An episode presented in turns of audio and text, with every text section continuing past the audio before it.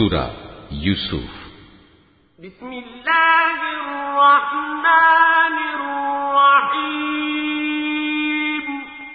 রহমান রহিম আল্লাহ তালার নামে আলিফলাম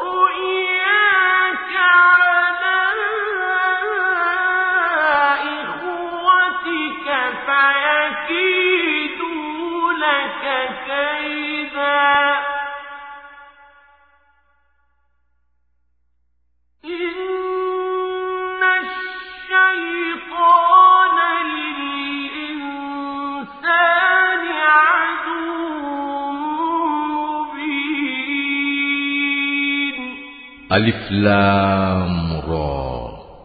এগুলো হচ্ছে একটি সুস্পষ্ট গ্রন্থের আয়াত। নিঃসন্দেহে, আমি একে আরবি কোরআন হিসেবে নাজেল করেছি, যেন তোমরা তা অনুধাবন করতে পারো। হে নবী, আমি তোমাকে এ কোরআনের মাধ্যমে একটি সুন্দর কাহিনী শোনাতে যাচ্ছি, যা আমি তোমার কাছে ওহি হিসেবে পাঠিয়েছি। অথচ তার আগ পর্যন্ত তুমি এ কাহিনী সম্পর্কে ছিলে সম্পূর্ণ বেখবর লোকদেরই একজন। এটা হচ্ছে সে সময়ের কথা, যখন ইউসুফ তার পিতাকে বলল, হে আমার পিতা, আমি স্বপ্নে দেখেছি এগারোটা তারা, চাঁদ ও সুরুজকে আমি এদের আমার প্রতি সাজদাবানত অবস্থায় দেখেছি। কথা শুনে তার পিতা বলল, হে আমার স্নেহের পুত্র, তুমি তোমার স্বপ্নের কথা কিন্তু তোমার ভাইদের কাছে বলে দিও না। তারা তোমার বিরুদ্ধে ষড়যন্ত্র আঁটতে শুরু করবে। কেননা শয়তান মানুষের খোলাখুলি দুশ্মন وكذلك يجتبيك ربك ويعلمك من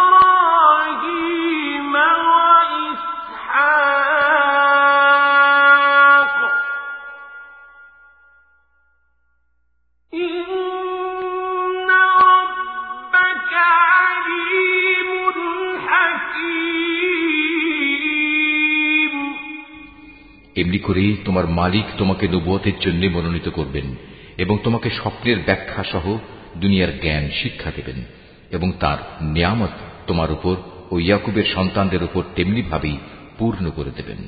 যেমনি ভাবে এর আগেও তিনি তোমার পূর্বপুরুষ ইব্রাহিম ও ইসহাকের উপর তা পূর্ণ করে দিয়েছিলেন। নিশ্চয়ই তোমার মালিক সর্বজ্ঞ ও প্রবল প্রজ্ঞাময়।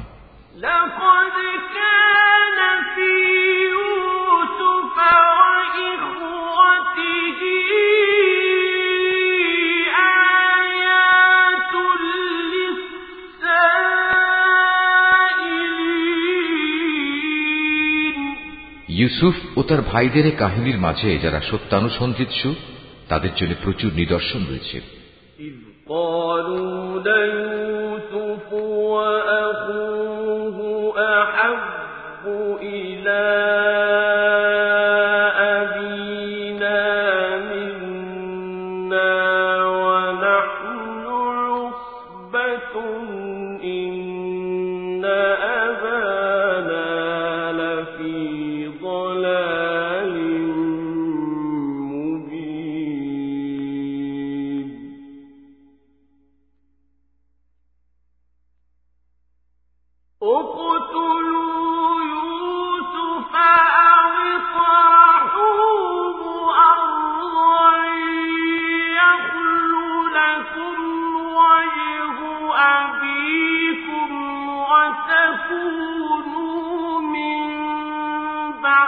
به قوما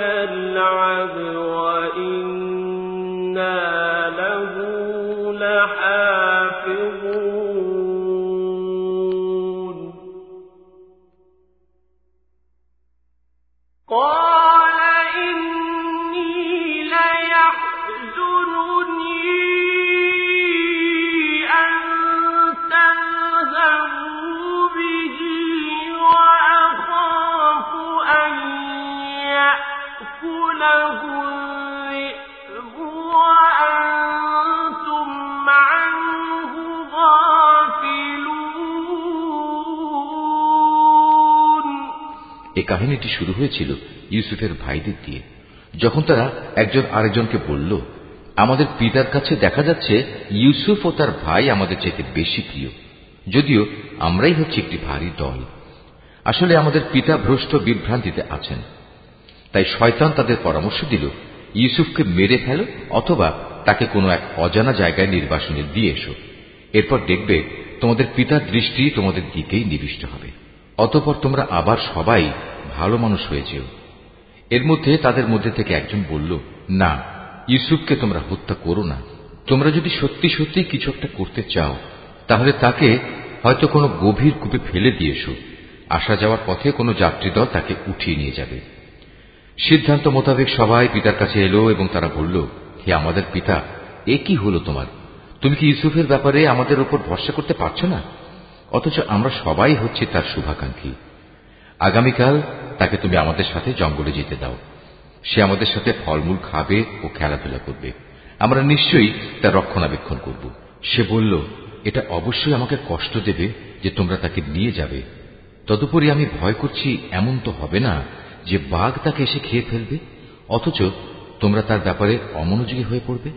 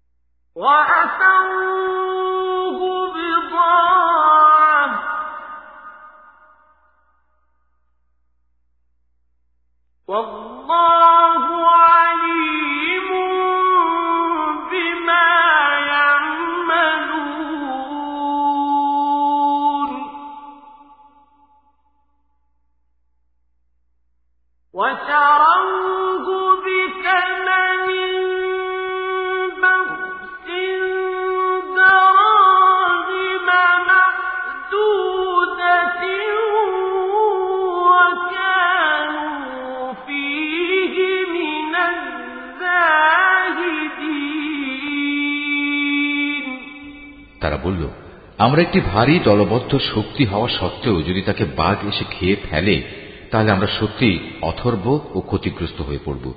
অতপর অনেক বলে কয়ে যখন তারা তাকে নিয়ে গেল এবং তারা তাকে এক অন্ধ কূপে নিক্ষেপ করার ব্যাপারে সবাই সিদ্ধান্ত নিল এবং তারা তাকে কূপে নিক্ষেপ করেও ফেলল, তখন আমি তাকে ওহি পাঠিয়ে জানিয়ে দিলাম, একদিন এমন আসবে যেদিন তুমি এসব কথা এদের সবাইকে বলে দেবে।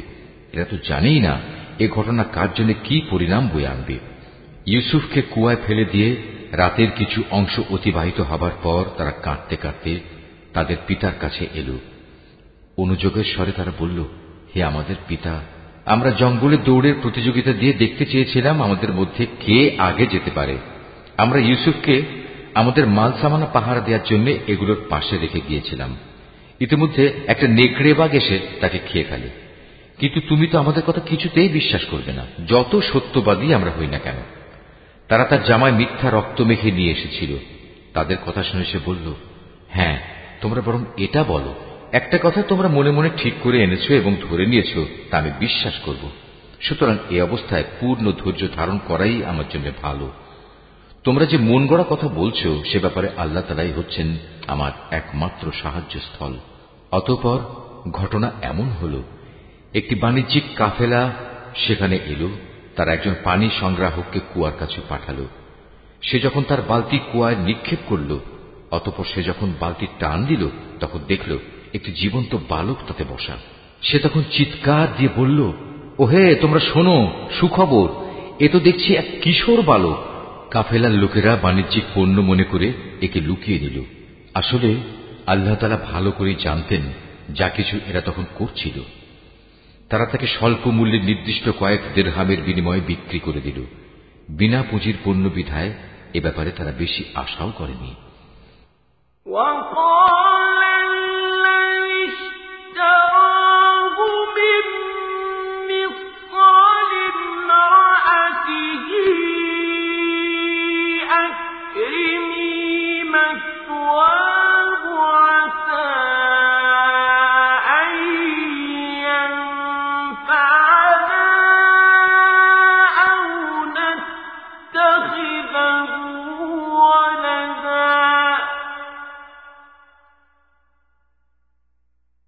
وكذلك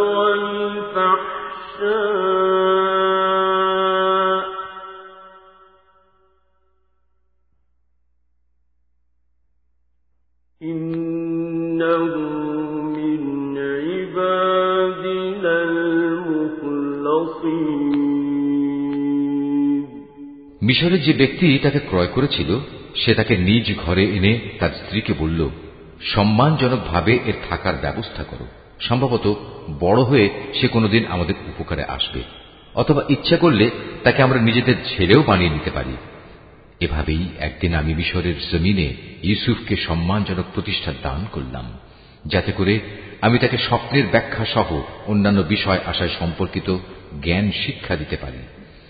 আল্লাহ তালা সব সময় স্বীয় এরাদা বাস্তবায়নে ক্ষমতাবান, যদিও অধিকাংশ মানুষ এ কথাটা জানে না। অতপর সে যখন পূর্ণ যৌবনে উপনীত হল, তখন আমি তাকে নানা রকম প্রজ্ঞা ও জ্ঞান দান করলাম। আর আমি এভাবেই নেককার লোকদের পুরস্কার দিয়ে থাকি। একদিন এমন হল, সে যে মহিলার ঘরে থাকত, সে তাকে তার প্রতি অসৎ উদ্দেশ্যে আকৃষ্ট করতে চাইল এবং এ উদ্দেশ্যে সে তার ঘরের দরজাসমূহ বন্ধ করে দিয়ে তাকে বলল, এসো আমার কাছে। এ অশ্লীল প্রস্তাব শুনে সে বলল, আমি থেকে বাঁচার জন্য আল্লাহ তালার কাছে আশ্রয় চাচ্ছি।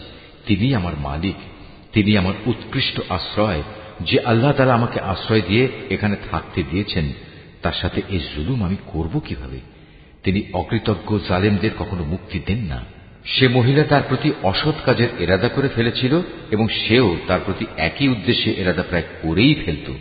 যদি না সে বিশেষ রহমতের নিদর্শন হিসেবে তার মালিকের নিদর্শন প্রত্যক্ষ না করত। এভাবেই আমি ইউসুফকে নৈতিকতার উচ্চমানে প্রতিষ্ঠিত রাখলাম।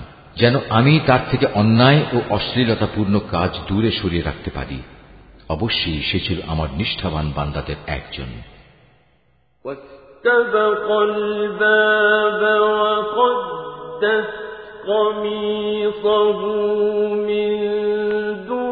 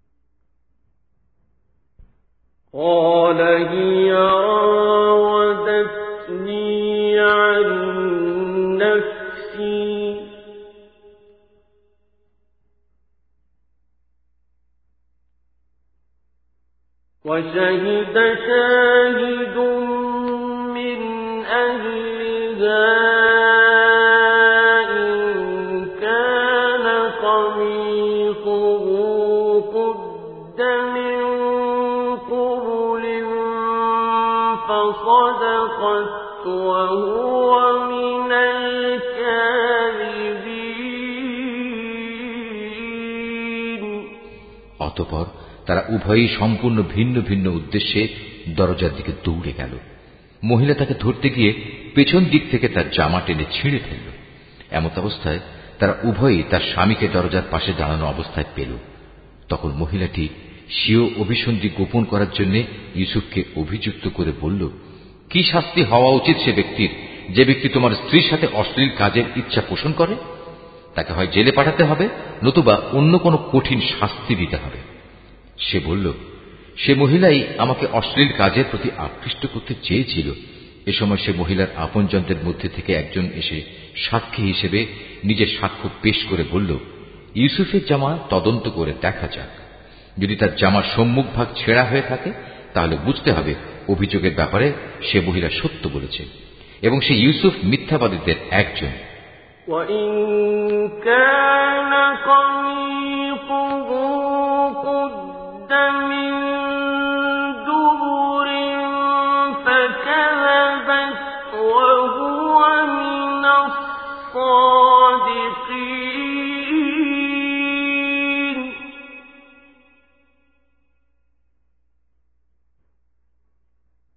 فلما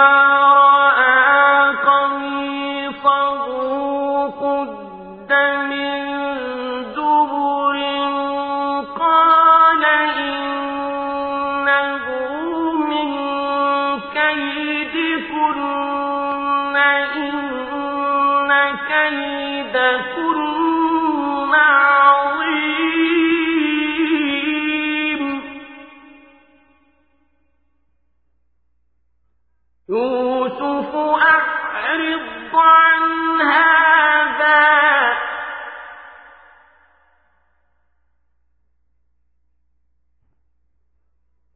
واستغفري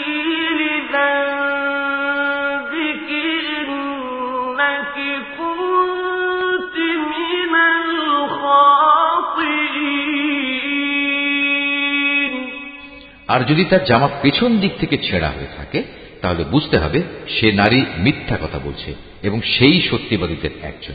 অতঃপর এ মূল নীতির ভিত্তিতে সে গৃহস্বামী যখন দেখল তার জামা পেছন দিক দিয়ে ছেঁড়া, তখন সে আসল ঘটনা বুঝতে পেরে নিজের স্ত্রীকে বলল, কোন সন্দেহ নেই। এটা তোমাদের নারীদের ছলনা। আর সত্যি, তোমাদের মতো নারীদের ছলনা বড় জঘন্য। হে ইউসুফ, তুমি এ নিয়ে বাড়াবাড়ি করা ছেড়ে দাও।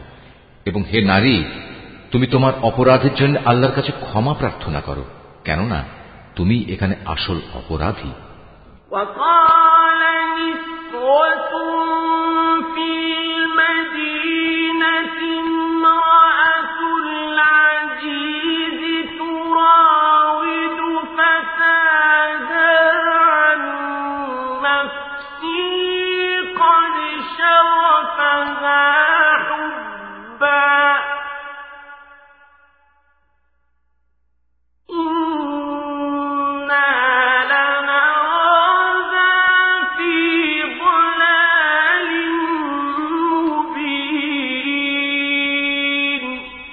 বিষয়টা জানাজানি হয়ে গেলে শহরের নারীরা নিজেদের মধ্যে বলতে লাগল, আজিজের স্ত্রী তার যুবক গোলামের প্রতি আসক্ত হয়ে পড়েছে। তাকে তার গোলামের প্রেম উন্মত্ত করে দিয়েছে। আমরা তো দেখতে পাচ্ছি সে সুস্পষ্ট গুমরাহিতে নিমজ্জিত হয়েছে।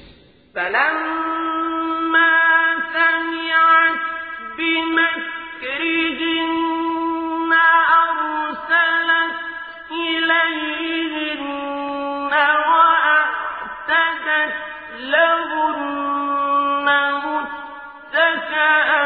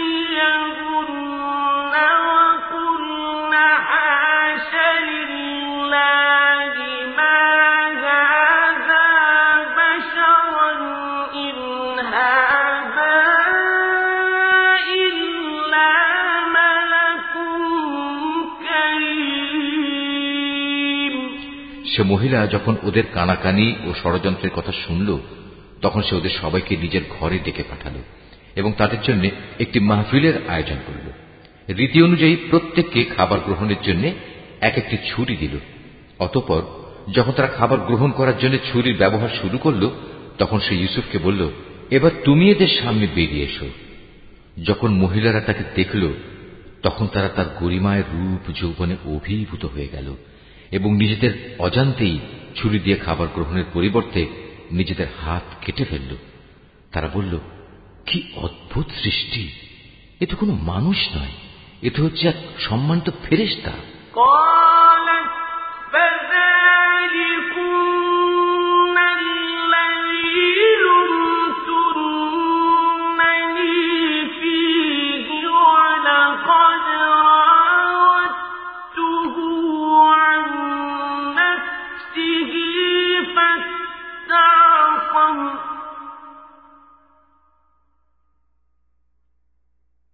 ولئن لم يفعل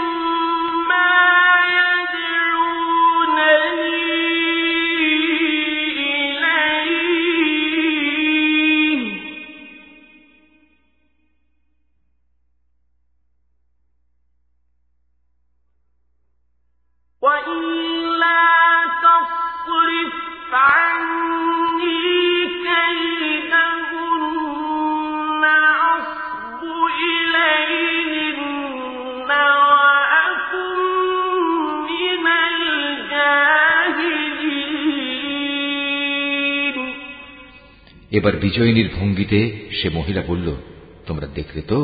এ হচ্ছে সে ব্যক্তি যার ব্যাপারে তোমরা আমাকে ভর্সনা তিরস্কার করছিলে। এটা ঠিক, আমি তার কাছ থেকে অসৎ কিছু কামনা করেছিলাম, কিন্তু সে নিজেকে বাঁচিয়ে রেখেছে। কিন্তু আমি তাকে যা করতে আদেশ করি, সে যদি তা না করে, তাহলে অবশ্যই সে কারাগারে নিক্ষিপ্ত হবে এবং অপমানিত হবে। মহিলার দমভক্তি শুনে সে দোয়া করল, হে আমার মালিক এর আমাকে যে পাপের দিকে আহ্বান করছে, তার চাইতে কারাগার আমার কাছে অধিক প্রিয়। যদি তুমি আমাকে এদের ছলনা থেকে রক্ষা না করো, তাহলে হয়তো আমি ওদের প্রতি আকৃষ্ট হয়ে যাব এবং এভাবে আমিও জাহেলদের অন্তর্ভুক্ত হয়ে পড়ব।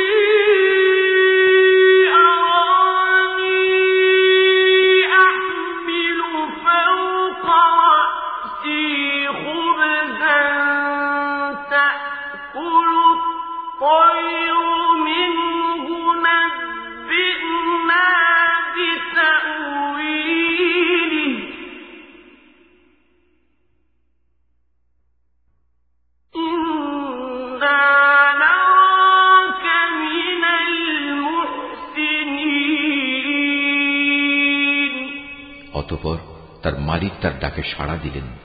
তার কাছ থেকে তিনি মহিলাদের চক্রান্ত সরিয়ে নিলেন। নিশ্চয়ই তিনি মানুষের সব ডাক শোনেন এবং তাদের ষড়যন্ত্র সম্পর্কেও তিনি সম্মুখ অবগত। আজিজ সহ অন্যান্য লোকদের কাছে এরপর এটাই তখনকার মতো সঠিক সিদ্ধান্ত মনে হল যে তাকে কিছু নির্দিষ্ট সময়ের জন্য হলেও কারাগারে নিক্ষেপ করতে হবে। অথচ তারা ইতিমধ্যে তার সৎ চরিত্রতার যাবতীয় নিদর্শন ভালো করেই দেখে নিয়েছে। ঘটনাক্রমে সে সময় তার সাথে আরও দুজন যুবকও একই কারাগারে প্রবেশ করল। একদিন ওদের একজন ইসুকে বলল, আমি স্বপ্নে দেখলাম আমি আঙুর নিংড়ে তার রস বের করছি। অপরজন বলল, আমি দেখেছি, আমি আমার মাথায় রুটি বহন করছি এবং কিছু পাখি তা খুঁটে খুঁটে খাচ্ছে। উভয় ইউসুফকে বলল, তুমি আমাদের এর ব্যাখ্যা বলে দাও। আমরা দেখতে পাচ্ছি তুমি আসলেই একজন ভালো মানুষ।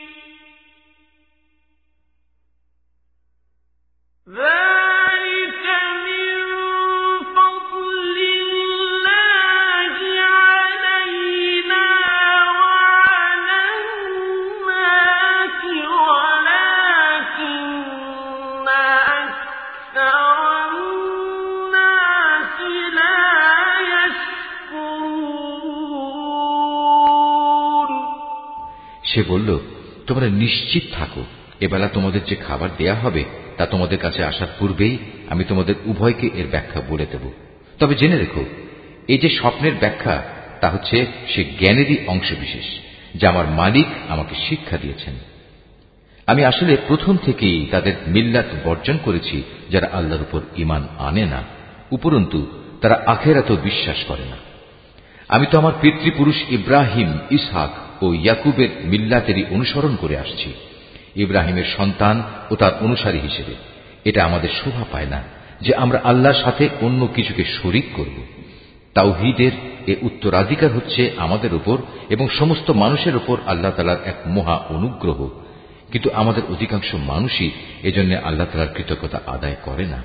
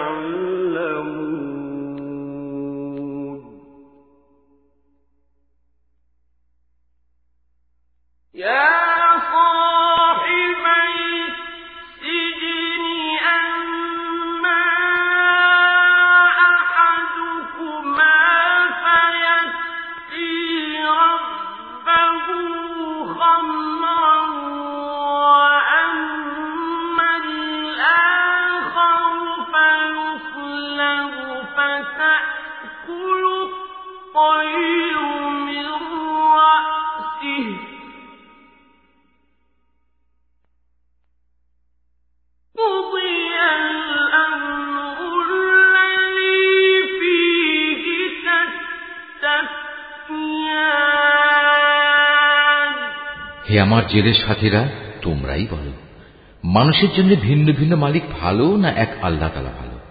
যিনি মহাপরাক্রমশালী, তাকে ছেড়ে তোমরা যাদের ইবাদত করছ, তা তো কতিপয় নাম মাত্র।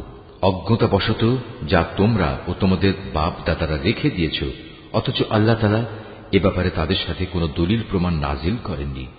মূলত আইন বিধান জারি করার অধিকার একমাত্র আল্লাহ তালারই আর এ বিধানের বলেই তিনি আদেশ দিচ্ছেন তোমরা আল্লাহ তালা ছাড়া অন্য কারও গোলামি করবে না, কারণ এটাই হচ্ছে সঠিক জীবন বিধান। কিন্তু মানুষদের অধিকাংশই এটা জানে না।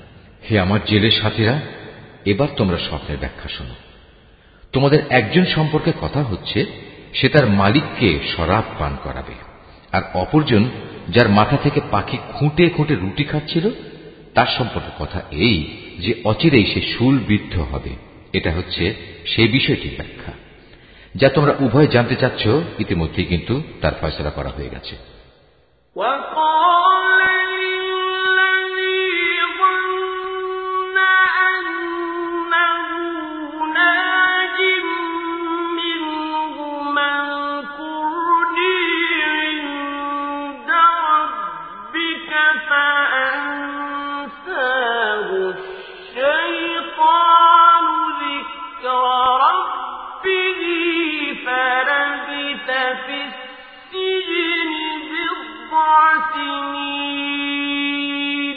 তাদের মধ্যে যার ব্যাপারে সে মনে করেছে সে মুক্তি পেয়ে যাবে, তাকে উদ্দেশ্য করে সে বলল, তুমি যখন মুক্তি পাবে, তখন তোমার মালিকের কাছে আমার সম্পর্কে বলো, আমি স্বপ্নের ব্যাখ্যা বলতে পারি।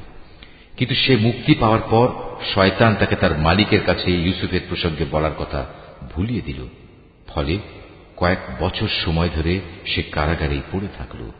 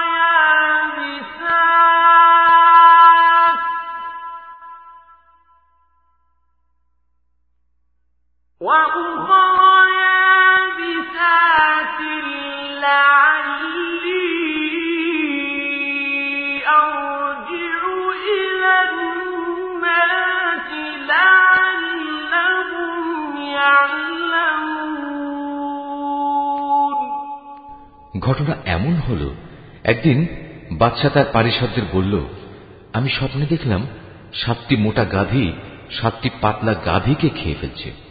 আরও দেখলাম সাতটি সবুজ ফসলের শীষ আর শেষের সাতটি দেখলাম শুকনো। হে আমার দরবার প্রধানরা, তোমরা আমাকে প্রশ্নের ব্যাখ্যা বলে দাও, যদি তোমরা কেউ স্বপ্নের ব্যাখ্যা জানো। তারা বলল, হে রাজন, এ তো হচ্ছে এক অর্থহীন স্বপ্ন। আমরা এ ধরনের অর্থহীন স্বপ্নের ব্যাখ্যা জানি না। যে দুজনের একজন কারাগার থেকে মুক্তি পেয়েছিল, দীর্ঘদিন পর তার ইউসুফের কথা স্মরণ হল। সে দরবারি লোকদের কথাবার্তা শুনে বলল, আমি এক্ষুনি তোমাদের এই স্বপ্নের ব্যাখ্যা বলে দিচ্ছি। তোমরা আমাকে কারাগারে ইউসুফের কাছে পাঠিয়ে দাও। কারাগারে গিয়ে সে বলল, হে ইউসুফ, হে সত্যবাদী, তুমি আমাদের সাতটি মোটা গাভী, সাতটি পাতলা গাভীকে খেয়ে ফেলছে এবং সাতটি সবুজ শ্যামল ফসলের শীষ, অপর সাতটি শুকনো শীষ।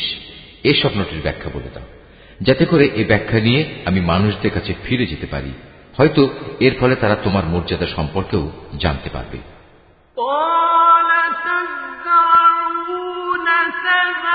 সে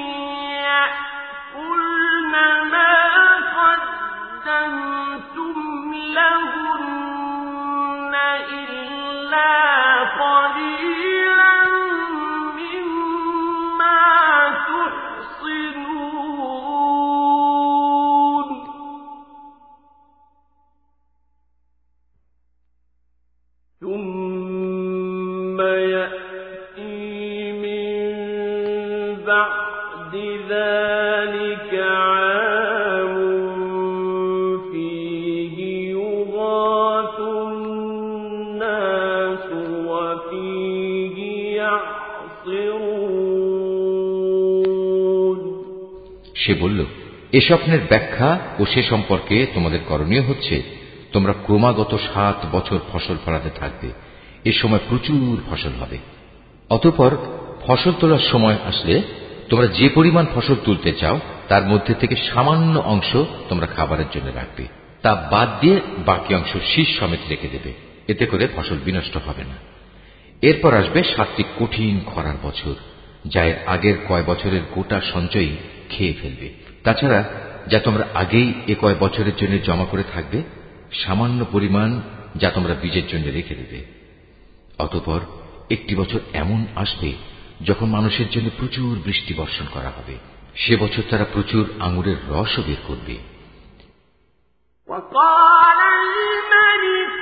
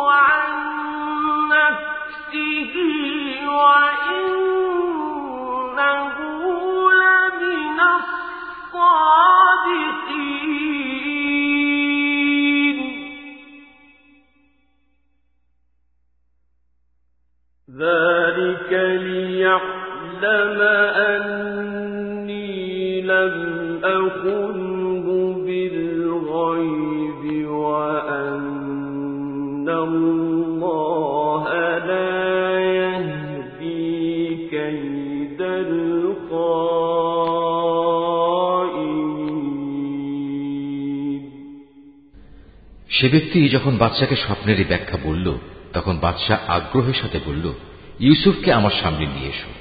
যখন শাহী দূত তার কাছে এই খবর নিয়ে কারাগারে এলো, তখন সে বলল, আমি অনুকম্পায় মুক্তি চাই না। আমার বিরুদ্ধে আনিত অভিযোগ আগে প্রমাণিত হোক। তুমি বরং তোমার মালিকের কাছে ফিরে যাও এবং তাকে জিজ্ঞেস করো, সে নারীদের সঠিক ঘটনা কি ছিল? যারা প্রকাশ্য মজলিসে নিজেদের হাত কেটে ফেলেছিল? যদিও আমি জানি আমার মালিক তাদের চক্রান্ত সম্পর্কে সম্যক অবগত ছিলেন, কিন্তু আমার মুক্তির আগেই আমার নির্দোষিতার ঘোষণা একান্ত প্রয়োজন। এরপর বাদশাহ নারীদের দরবারে তলব করল এবং তাদের জিজ্ঞেস করল, ঠিক ঠিক আমাকে বলো তো, সেদিন তোমাদের কি হয়েছিল? যেদিন তোমরা ইউসুফের কাছ থেকে অসৎ কর্ম কামনা করেছিলে? তারা বলল, আশ্চর্য, আল্লাহ তালার মাহাত্ম। আমরা তো তার মধ্যে কোনো পাপই দেখতে পাইনি। কথা শুনে আজিজের স্ত্রী বলল, এখন যখন সত্য প্রকাশিত হয়েই গেছে, তখন আমাকেও বলতে হয়, আসলে আমি তার কাছে অসৎ কাজ কামনা করেছিলাম। অবশ্যই সে ছিল সত্যবাদী। শাহী তদন্তের খবর শুনে ইউসুফ বলল, এটি আমি এজন্যে করতে বলেছিলাম, যেন সে বাদশাহ জেনে নিতে পারে, আমি আজিজের অবর্তমানে তার আমানতের কোনো খেয়ানত করিনি। কেননা, আল্লাহ তালা কখনো খেয়ানতকারীদের সঠিক পথ দেখান না। وما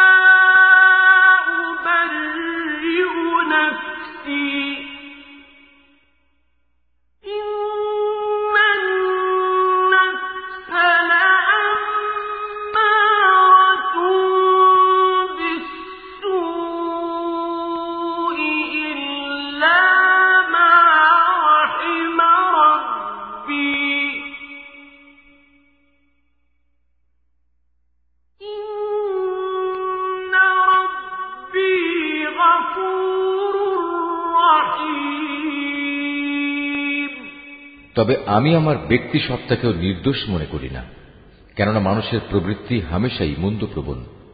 কিন্তু তার কথা আলাদা, যার প্রতি আমার মালিক দয়া করেন। অবশ্যই আমার মালিক আমার উপর ক্ষমাশীল ও পরম দয়ালু।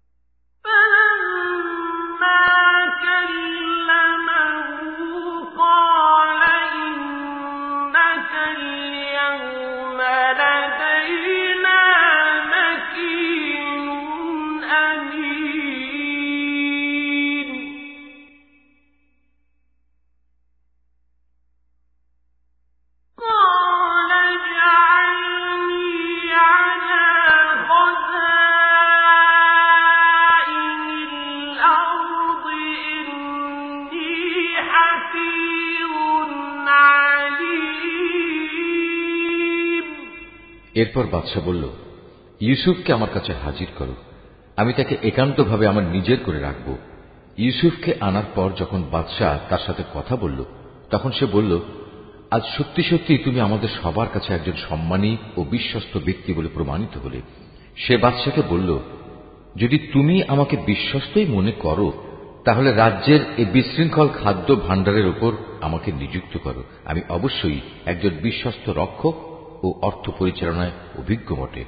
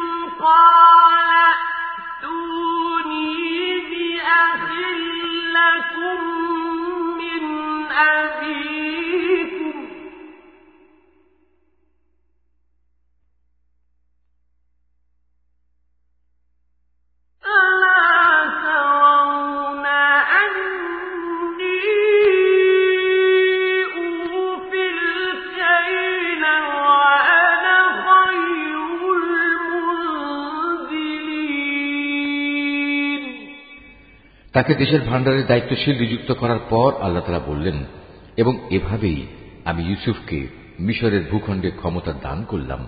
সে দেশের যথা ইচ্ছা বসবাস করতে পারবে, আর আমি যাকে চাই তার কাছে আমার রহমত পৌঁছে দিই। আমি কখনো নেককার লোকদের পাওনা বিনষ্ট করি না। যারা আল্লাহর উপর ইমান আনে এবং তাকে ভয় করে, তাদের জন্য তো আখেরাতের পাওনা রয়েছে, যা অনেক উত্তম। ইউসুফের ভাইয়েরা পরিবারের রসদ কেনার জন্য মিশরে এলো এবং একদিন তার সামনেও হাজির হল। সে তাদের দেখে চিনতে পারল, কিন্তু তারা তাকে চিনতে পারল না।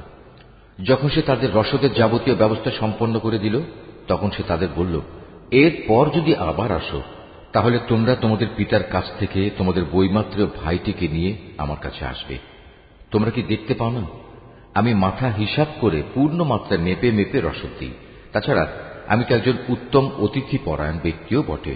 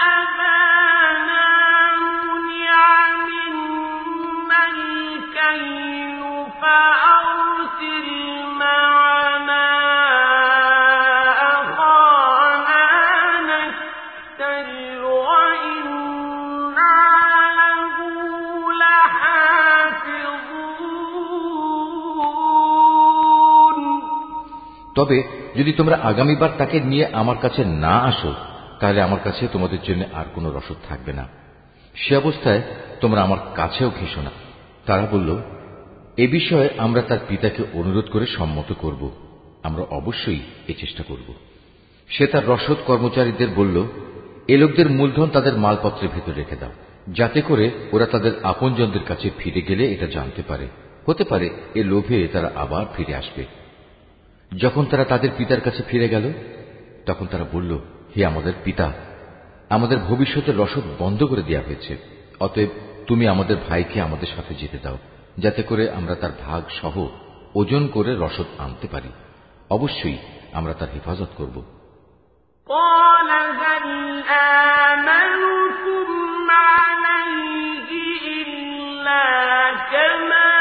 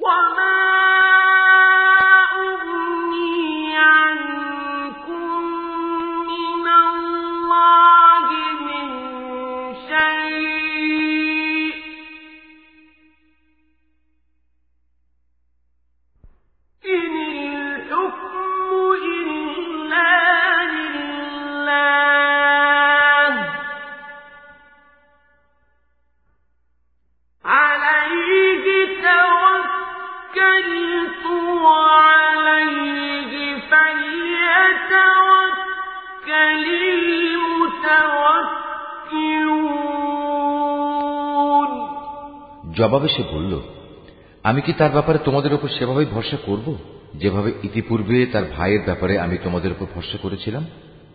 হ্যাঁ আল্লাহ তালাই হচ্ছেন উত্তম রক্ষক এবং তিনি সর্বশ্রেষ্ঠ দয়ালু। অতঃপর তারা যখন মালপত্র খুলল, তখন তারা তাদের মূলধন যা দিয়ে রসদ খরিদ করেছিল, দেখতে পেল তা তাদের পুরোপুরি ফেরত দেওয়া হয়েছে। এটা দেখে তারা বলল, হে আমাদের পিতা, এর চাইতে বেশি মহানুভবতা আমরা কি চাইতে পারি? দেখো, আমাদের মূলধনও আমাদের ফেরত দেওয়া হয়েছে। এবার অনুমতি দাও, আমরা ভাইকে নিয়ে যাই, এবং আমরা আমাদের পরিবারের জন্য রসদ নিয়ে আসি।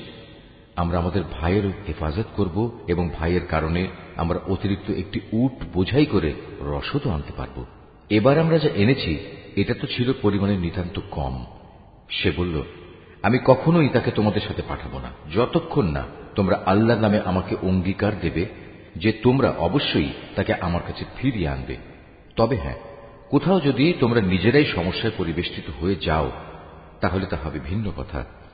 অতঃপর যখন তারা তার কাছে তাদের অঙ্গীকার পেশ করল, তখন সে বলল, মনে রেখো, আমরা যা কিছু এখানে বললাম, আল্লাহ তালাই তার উপর চূড়ান্ত কর্মবিধায়ক হয়ে থাকবেন।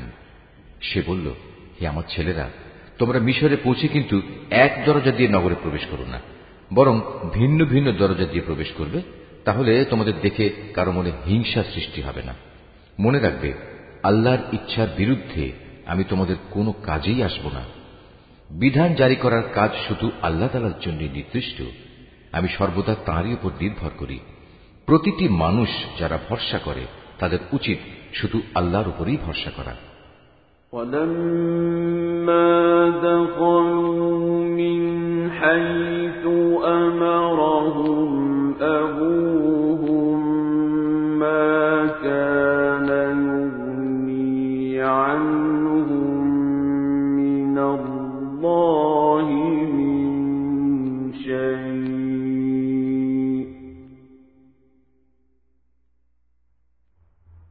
إلا حاجة يعقوب قضاه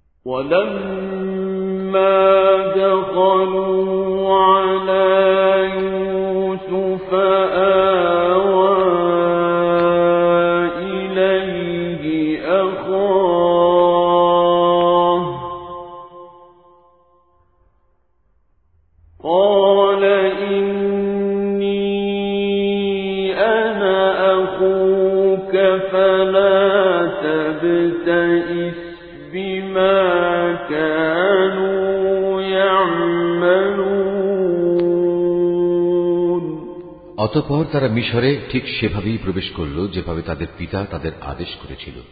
মূলত আল্লাহ তালার ইচ্ছার সামনে এটা কোনোই কাজে আসেনি। তবে হ্যাঁ এটা ছিল ইয়াকুবের মনের একটি ধারণা, যা সে পূর্ণ করে নিয়েছিল। অবশ্যই সে ছিল অত্যন্ত জ্ঞানী ব্যক্তি, কারণ তাকে আমি জ্ঞান শিক্ষা দিয়েছিলাম, যদিও অধিকাংশ মানুষ তা জানে না।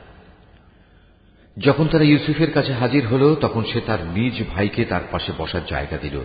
এবং একান্তে তাকে বলল দেখো আমি কিন্তু তোমার ভাই ইউসুফ এরা এযাবৎ তোমার আমার সাথে যা কিছু করে আসছে তার জন্য তুমি মনে কোনো কষ্ট নিও না فلما جهزهم بجهازهم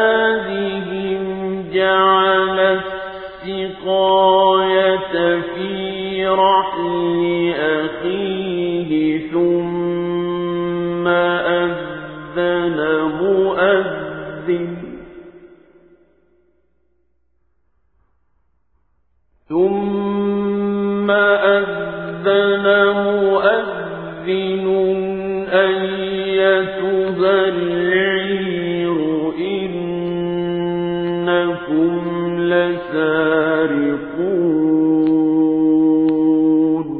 অতপর সে যখন তাদের রসদপত্রের ব্যবস্থা চূড়ান্ত করে দিল তখন সবার অজান্তে তার ভাইয়ের মালপত্রের মধ্যে সে একটা রাজকীয় পান পাত্র রেখে দিল এরপর যখন তারা মালপত্র নিয়ে রওনা দিল তখন পেছন থেকে একজন আহ্বানকারী ডাক দিয়ে বলল হে কাফেলা যাত্রী দল শাহী পানপত্র চুরি হয়ে গেছে তোমরাই হচ্ছ চোর قالوا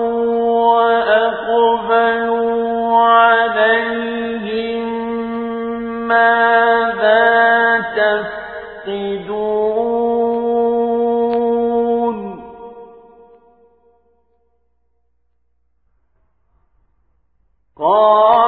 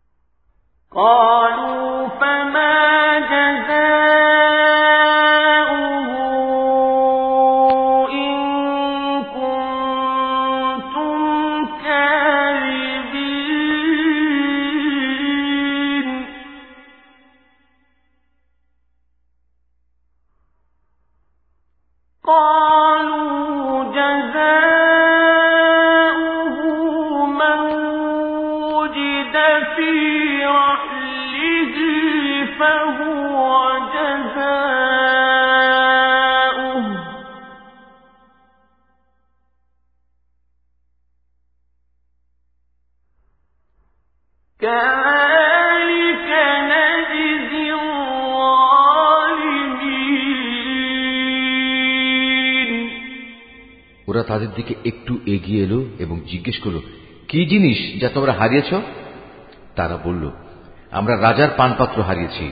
যে ব্যক্তি তা খুঁজে আনবে, তার জন্য উট বোঝাই রসদ দেওয়ার ব্যবস্থা থাকবে এবং আমি তার জামিন থাকব। কথা শুনে তারা বলল, আল্লাহর শপথ। তোমরা ভালো করেই কথা জানো। আমরা তোমাদের দেশে কোন রকম বিপর্যয় সৃষ্টি করতে আসিনি। উপরন্তু, আমরা চোরও নই। লোকেরা বলল যদি তল্লাশি নেয়ার পর তোমরা মিথ্যাবাদী প্রমাণিত হও তাহলে যে চুরি করেছে তার শাস্তি কি হবে তারা বলল যার মাল সামানের ভেতর সে পানপাত্রটি পাওয়া যাবে সে নিজেই হবে নিজের শাস্তি আমরা তো আমাদের শরীয়তে জালেমদের এভাবেই শাস্তি দিয়ে থাকি فبدأ بأوعيتهم قبل وعاء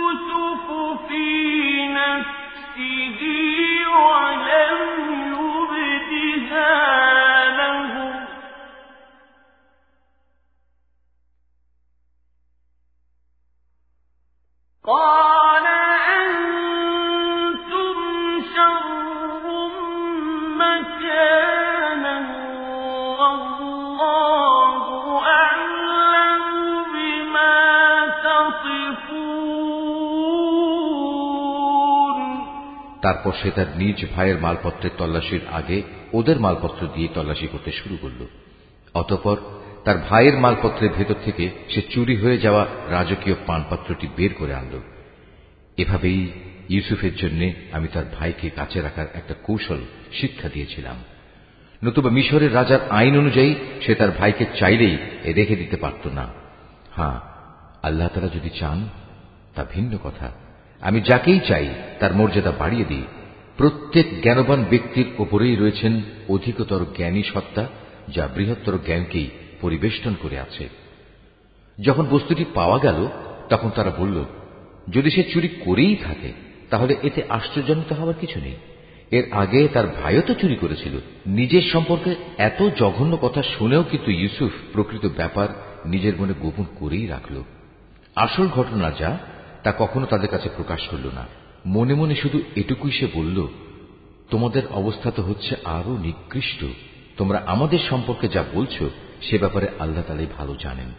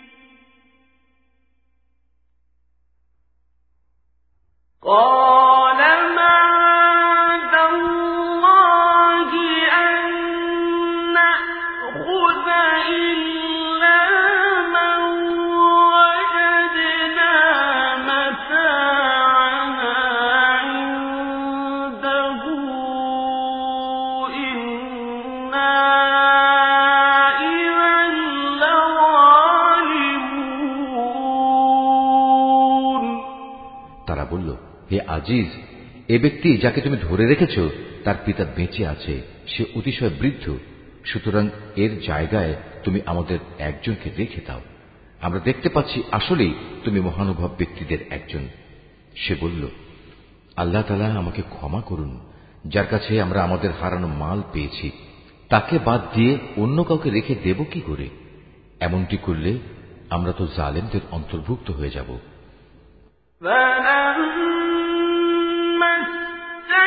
يأتوا منه خلقون إلا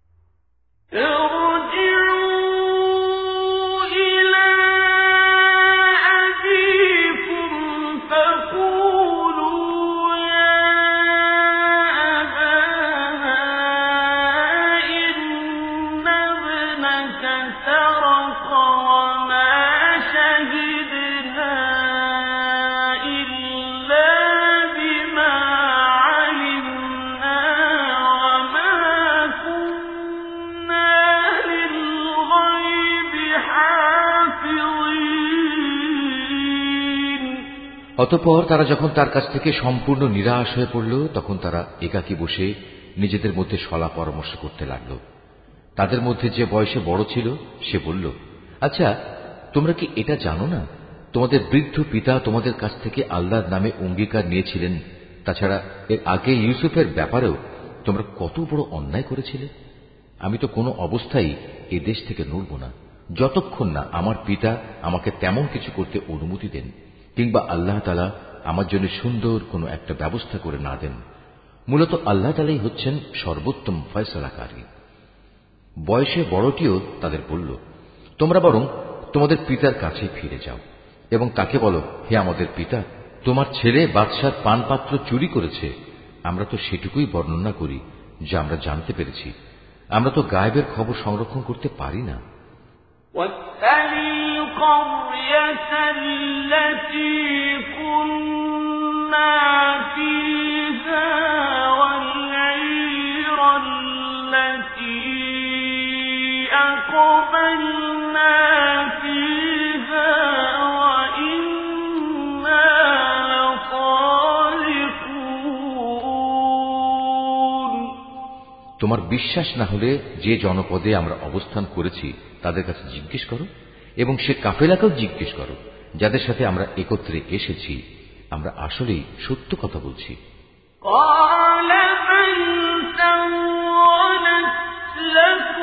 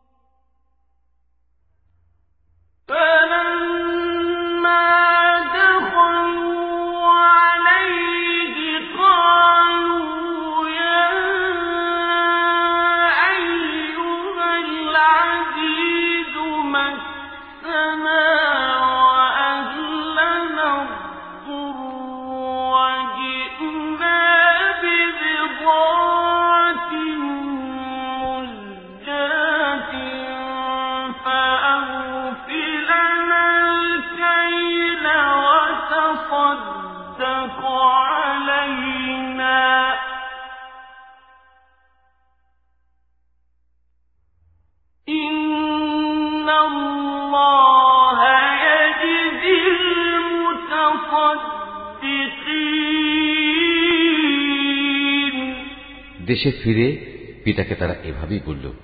কথাগুলো শুনে সে বলল, আসলে তোমাদের মন তোমাদের সুবিধার জন্য একটা কথা বানিয়ে নিয়েছে এবং তাই তোমরা আমাকে বলছো। অতপর সবরই হচ্ছে উত্তম পন্থা। আল্লাহ তালার অনুগ্রহ থেকে এটা খুব দূরে নয়। তিনি হয়তো ওদের সবাইকে একত্রেই একদিন আমার কাছে এনে হাজির করবেন। অবশ্যই আল্লাহ তালা সর্বজ্ঞ ও প্রজ্ঞাময় কুশলী। সে ওদের কাছ থেকে মুখ ফিরিয়ে নিল এবং নিজে নিজে বলল, হাই ইউসুফ, তুমি এখন কোথায়? শোকের কারণে কাঁদতে কাঁদতে তার চোখ সাদা হয়ে গেছে। সে নিজেও ছিল মনকষ্টে দারুণভাবে ক্লিষ্ট। পিতার অবস্থা দেখে তারা বলল, আল্লাহর কসম, তুমি তো দেখছি শুধু ইউসুফের কথাই মনে করে যাবে। যতক্ষণ পর্যন্ত না তার চিন্তায় তুমি মুমূর্ষ হয়ে যাবে, কিংবা তার চিন্তায় তুমি সম্পূর্ণ ধ্বংস হয়ে যাবে। সে আরও বলল, আমি তো আমার অসহনীয় যন্ত্রণা আমার দুশ্চিন্তাজনিত অভিযোগ আল্লাহ তালার কাছেই নিবেদন করি এবং আমি নিজে আল্লাহর কাছ থেকে তার কথাবার্তা যতটুকু জানি, তোমরা তা জানো না। হে আমার ছেলেরা, তোমরা মিশরে যাও এবং ইউসুফ ও তার ভাইকে আর একবার তালাশ করো। তালাশ করার সময় তোমরা আল্লাহ তালার রহমত থেকে মোটেই নিরাশ হইও না। আল্লাহ তালার রহমত থেকে তো শুধু কাফেররাই নিরাশ হতে পারে। তারা যখন পুনরায় তার কাছে হাজির হল, তখন তারা বলল, হে আজিজ আমাদের পরিবার পরিজন দুর্ভিক্ষের কারণে বিপন্ন হয়ে পড়েছে এবার আমরা সামান্য কিছু পুঁজি এনেছি এটা গ্রহণ করে আমাদের পূর্ণ মাত্রায় রসদ দান করার ব্যবস্থা করুন মূল্য হিসেবে নয় বরং এটা আমাদের বিপন্ন মনে করে দান করুন যারা দান খয়রাত করে আল্লাহ তালা তাদের পুরস্কৃত করেন قال هل علمتم ما فعلتم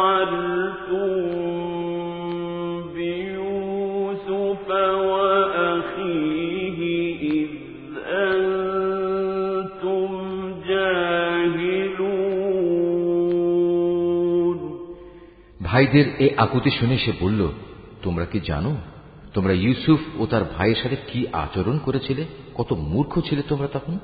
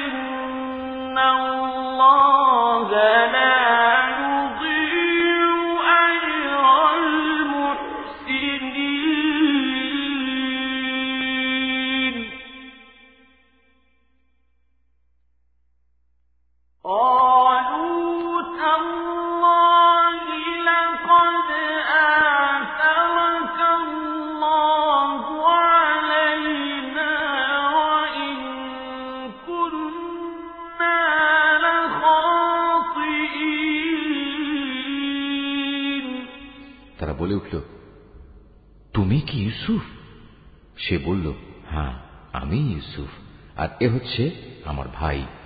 আল্লাহ তালা আমাদের উপর অনেক মেহরবানি করেছেন। সত্যি কথা হচ্ছে, যে কোনো ব্যক্তি তাকওয়া ও ধৈর্যের আচরণ করে, সে যেন জেনে রাখে, আল্লাহ তালা কখনোই নেককার মানুষের পাওনা বিনষ্ট করেন না। ওরা বলল, আল্লাহর কসম, আজ আল্লাহ তালা নিশ্চয়ই তোমাকে আমাদের উপর প্রাধান্য দিয়েছেন। আমরা আসলেই অপরাধী। تجري بعد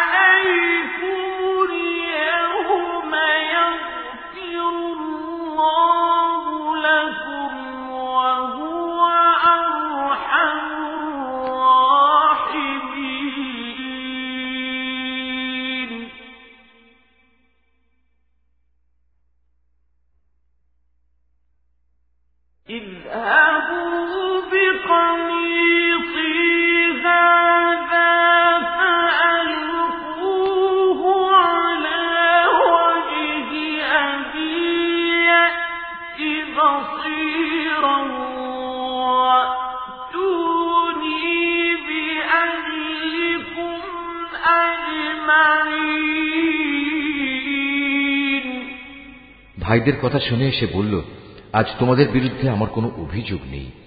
আল্লাহ তালা তোমাদের ক্ষমা করে দিন, কেননা তিনি সব দয়ালুদের মধ্যে শ্রেষ্ঠ দয়ালু। এখন তোমরা বরং আমার গায়ের এই জামাটি নিয়ে যাও এবং একে আমার পিতার মুখমণ্ডলের উপর রেখো। দেখবে তিনি তার দৃষ্টিশক্তি ফিরে পাবেন। অতপর তোমরা তোমাদের সমস্ত পরিবার পরিজনদের দিয়ে আমার কাছে চলে এসো। What?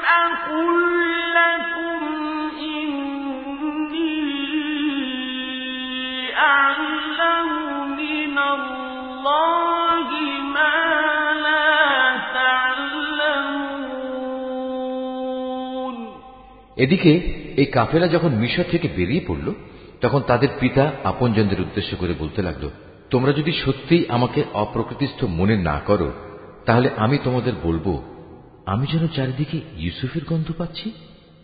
ওখানে যারা হাজির ছিল, তারা বলল, আল্লাহর কসম, তুমি তো এখনও তোমার সে পুরনো বিভ্রান্তিতে পড়ে রয়েছ। অতপর সত্যিই যখন ইউসুফের জীবিত থাকার খবর নিয়ে সুসংবাদ বাহক তার কাছে উপস্থিত হল এবং ইউসুফের কথানুযায়ী তার জামাটি তার মুখমণ্ডলে রাখল, তখন সাথে সাথেই সে দেখার শক্তি ফিরে পেল। উৎফুল্ল হয়ে এবার সে বলল, আমি কি তোমাদের কথা বলিনি? আমি আল্লাহর কাছ থেকে এমন কিছু জানি যা তোমরা জানো না।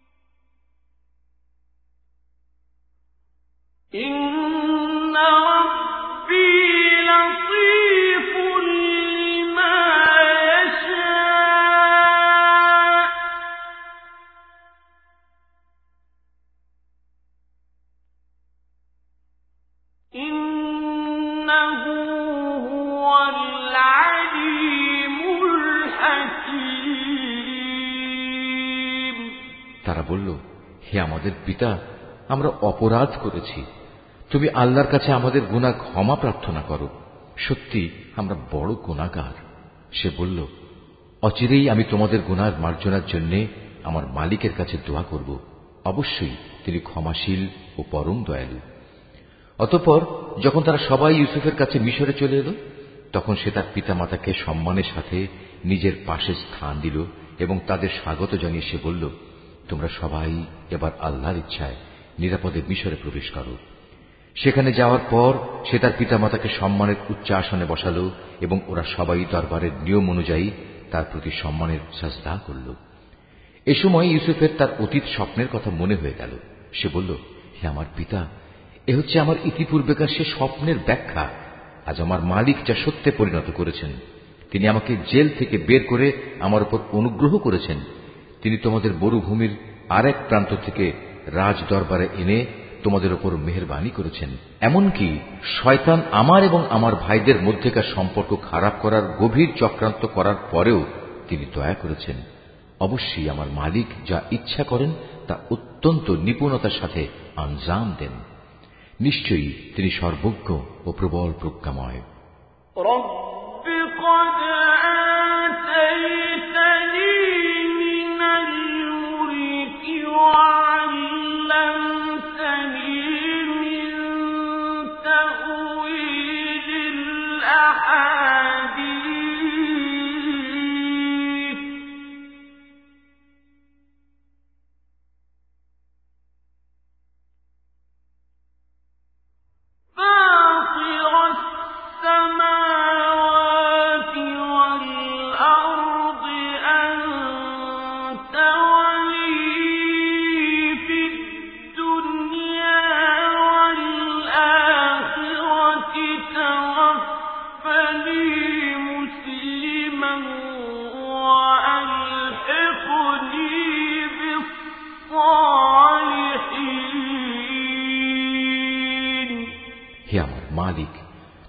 আমাকে যেমনি রাষ্ট্র ক্ষমতা দান করেছ, তেমনি স্বপ্নের ব্যাখ্যা সহ দুনিয়ার আরও বহু বিষয় আশয় শিক্ষা দিয়েছ।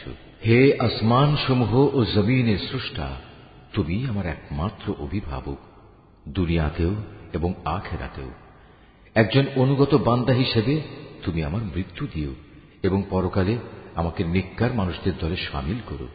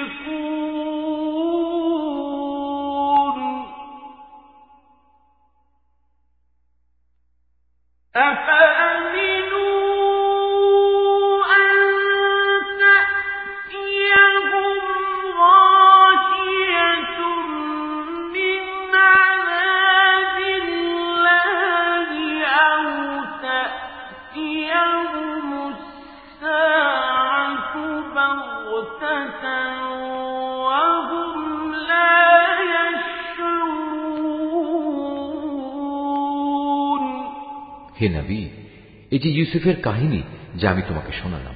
তা হচ্ছে তোমার অদেখা ঘটনাসমূহের একটি। এটা আমি তোমাকে ওহির মাধ্যমেই জানিয়েছি। নতুবা, তারা যখন ইউসুফের বিরুদ্ধে তাদের পরিকল্পনা চূড়ান্ত করছিল এবং তারা যখন তার বিরুদ্ধে যাবতীয় ষড়যন্ত্র চালিয়ে যাচ্ছিল, তখন তুমি তো সেখানে হাজির ছিলে না? এ সত্ত্বেও, অধিকাংশ মানুষের অবস্থা হচ্ছে, যত দলিল প্রমাণই দেয়া হোক না কেন, তারা কখনো ইমান আনার মতো নয়। অথচ তুমি তো তাদের কাছ থেকে এই দাওয়াত ও তাবলিগের জন্য কোনো পারিশ্রমিক দাবি করছ না?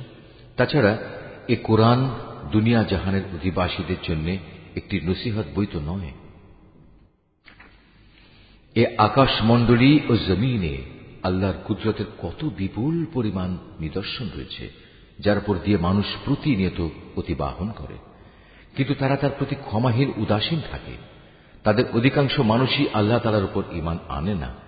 তারা আল্লাহ তালার সাথে সেরেক করতেই থাকে তবে তারা কি এ বিষয়ে নির্ভর হয়ে গেছে যে হঠাৎ করে একদিন তাদের উপর আল্লাহ তালার সর্বগ্রাসী আজাবের শাস্তি কিংবা আকস্মিক কিয়ামত আপতিত হবে অথচ তারা তা জানতেও পারবে না قل هذه سبيلي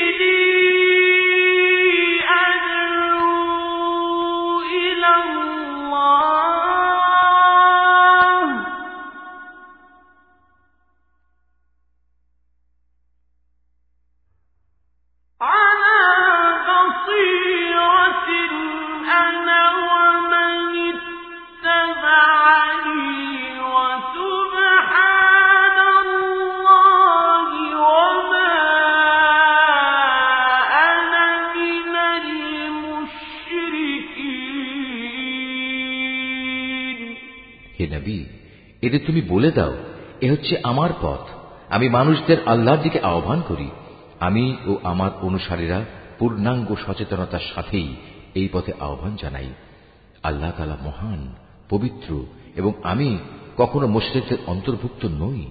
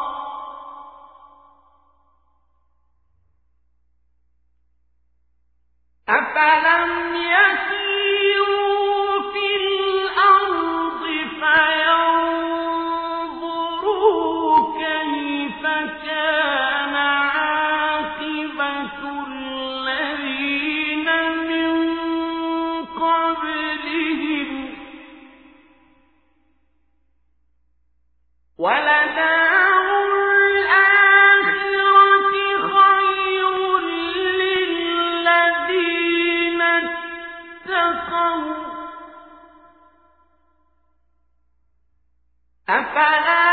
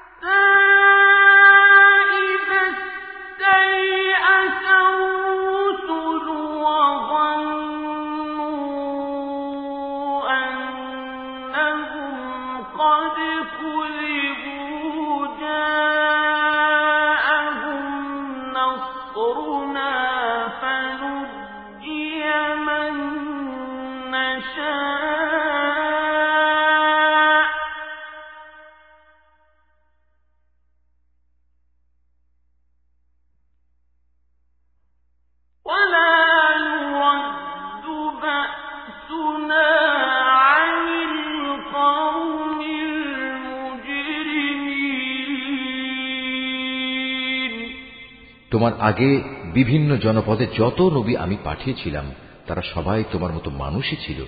আমি তাদের উপর ওহি নাজিল করতাম। এরা কি আমার জমির পরিভ্রমণ করেনি? করলে অবশ্যই তারা দেখতে পেত, এদের পূর্বেকার লোকদের কি ভয়াবহ পরিণাম হয়েছিল। সত্য কথা হচ্ছে, আখেরাতের ঠিকানা তাদের জন্যই কল্যাণময়। যারা নবীদের পথে চলে তাকোয়া অবলম্বন করেছে। পূর্ববর্তী মানুষদের পরিণাম দেখেও কি তোমরা কিছু অনুধাবন করবে না? আগেও মানুষ নবীদের মিথ্যা সাব্যস্ত করত এমনকি নবীরা কখনো কখনো নিরাশ হয়ে যেত তারা মনে করত তারা বুঝি সাহায্যের প্রতিশ্রুতিতে মিথ্যাবাদী সাব্যস্ত হয়ে যাবে তখন হঠাৎ করেই তাদের কাছে আমার সাহায্য এসে হাজির হল তখন আমি যাকে চাইলাম তাকে শুধু আজাব থেকে নাজাদ দিলাম আর নাফারমান জাতের উপর থেকে আমার আজাব কেউই রোধ করতে পারে না لقد كان في قصصهم عبرة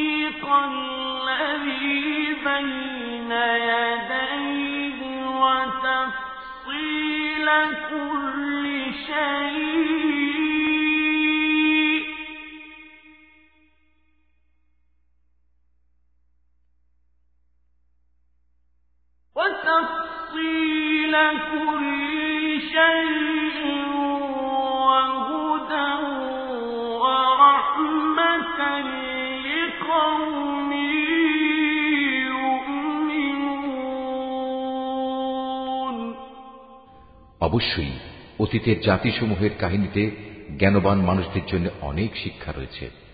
কোরআনের এসব কথা কোনো মন গড়া গল্প নয়, বরং এ হচ্ছে তারই স্পষ্ট সমর্থন যে আসমানি কেতাব তাদের কাছে আগে থেকেই মজুদ রয়েছে, বরং তাতে রয়েছে প্রতিটি বিষয়ের বিস্তারিত ও সঠিক ব্যাখ্যা। সর্বোপরি এতে রয়েছে ইমানদার মানুষদের জন্য হেদায়ত ও রহমত।